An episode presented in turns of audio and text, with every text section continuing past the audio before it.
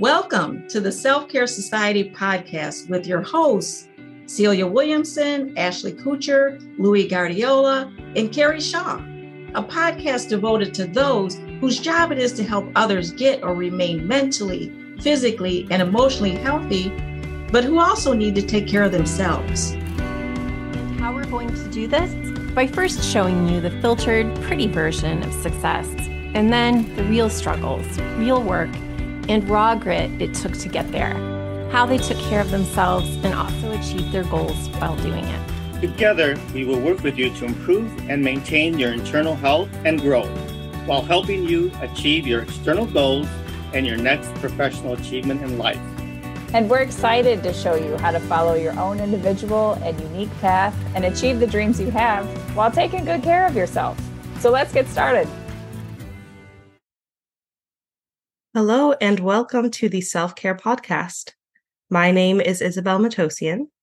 As it is Thanksgiving week, I think it is appropriate to talk about gratitude. There's a lot that we can talk about when it comes to Thanksgiving family stress, budgeting issues, the history of the holiday, balancing all of the preparations and our usual responsibilities, and more. But every year we hear people asking us what we're grateful for this year. I personally hate being put on the spot. So, one thing I'm not at all grateful for is being asked that question at a big family dinner. Sometimes the only answers you can think of are so incredibly cheesy that it's hard to spit them out.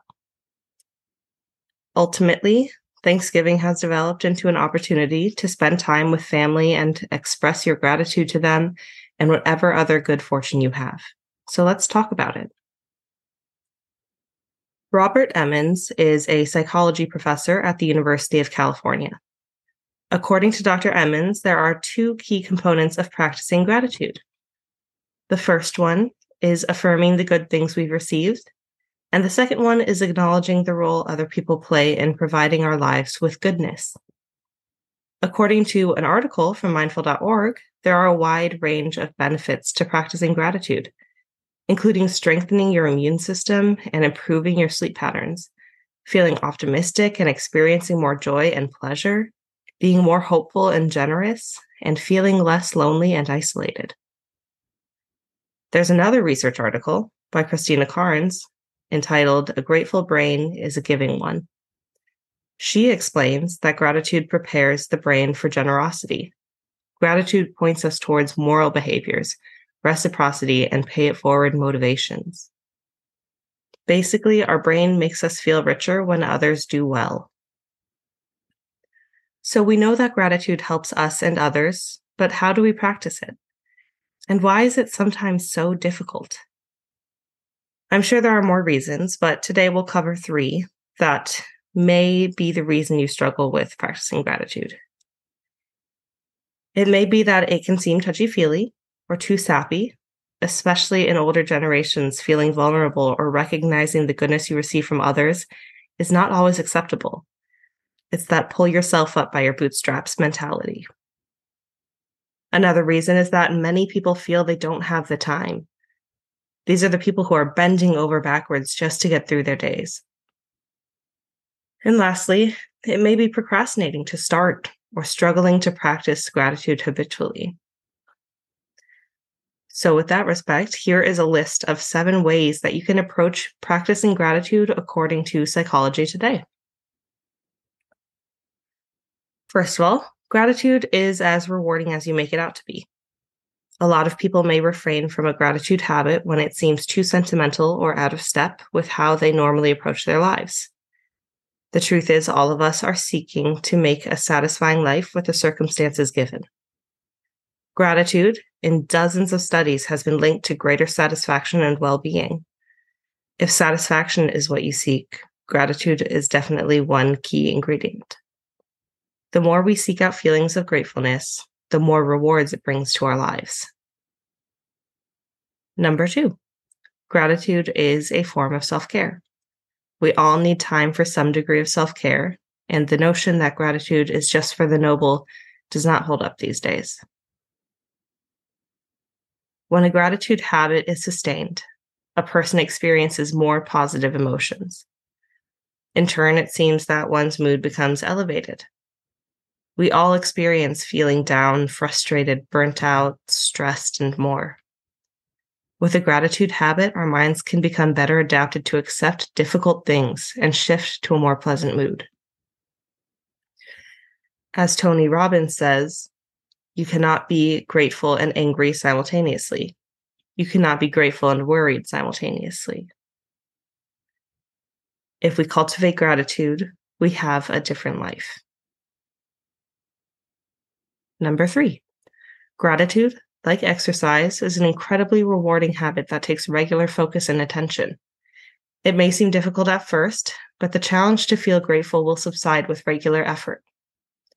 Exercise is perhaps the number one piece of advice patients don't like to hear from their doctors that they need to do. Gratitude, arguably, is just as important of an exercise, is wisdom that can be hard to digest we may find it difficult to shift our focus and attention to what we appreciate.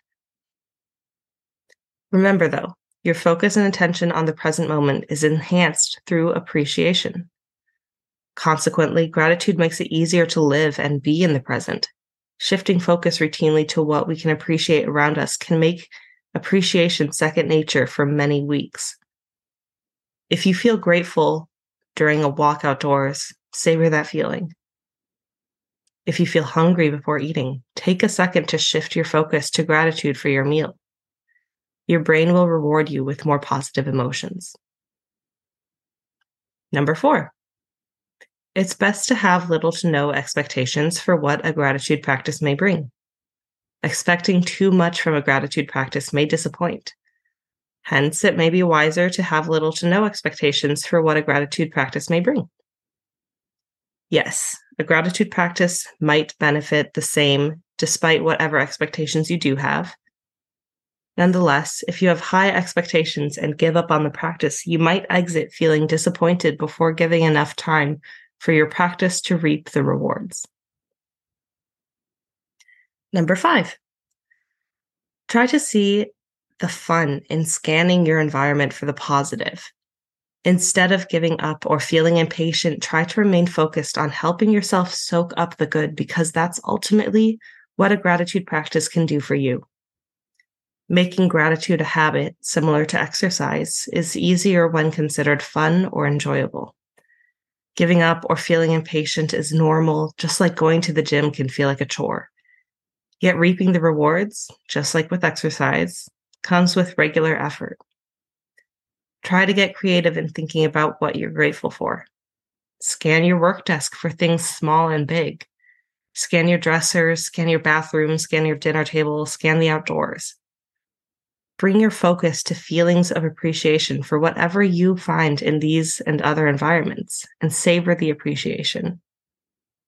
Your brain will be stronger for this, and your stresses could be minimized. Number six, Keep a gratitude list for three to five days out of the week and keep this up for two weeks. In each list, name three things you're grateful for that day and elaborate on what you're grateful for in for at least one sentence, if not more. At the end of two weeks, reflect on your lists. See if it makes you feel better. If not, the habit may require a handful of more weeks, roughly six total, to feel an improvement. And number seven, you can use gratitude to strengthen your relationships. When feeling lonely, isolated, or socially distanced, you can use gratitude. If you haven't been able to see your family and friends as usual for the past year, consider reflecting on what you're grateful for in each of your loved ones. Then later, you might share a phrase or brief thought, or just an emoji, even from your reflection with that loved one on a phone call or in a text. This gratitude reflection can be a great way to strengthen your relationships. So that's everything from that article. I just wanted to share that with everybody since it's Thanksgiving week. We want to be mindful of these practices and learn from them as well as we possibly can. And as we go into our Thanksgiving holiday tomorrow, I encourage all of our listeners to carve out some space for yourself to practice self care and meaningful gratitude. Hopefully, this episode will also help you when you get called on at the dinner table. Happy Thanksgiving, everyone. That concludes this week's episode. And remember, it's not selfish, it's self care.